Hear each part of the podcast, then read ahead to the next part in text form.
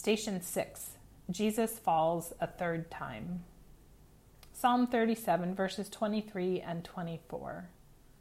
Our steps are made firm by the Lord when he delights in our way. Though we stumble, we shall not fall headlong, for the Lord holds us by the hand.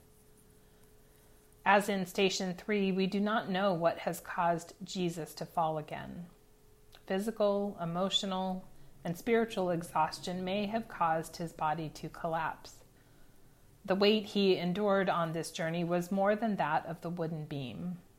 What do you notice in the artwork of Station 6? Look specifically at Jesus' outstretched arm and the placement of the cross over his body.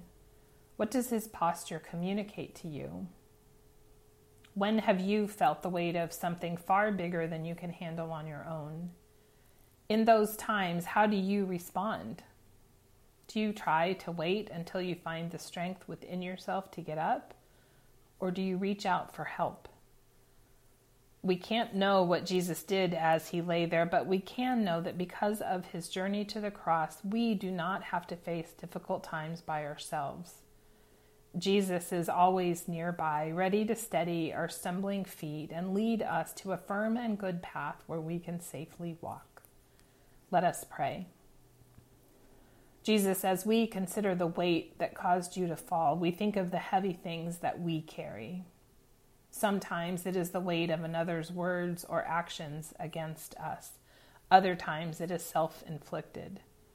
We confess that in those situations, we often try to find the strength within ourselves to get up, even if it means we lay on the ground for a long time, instead of asking for your help. Strengthen us to trust more deeply that you are always ready to help us, that your hand is always outstretched, and that we are never alone. Amen.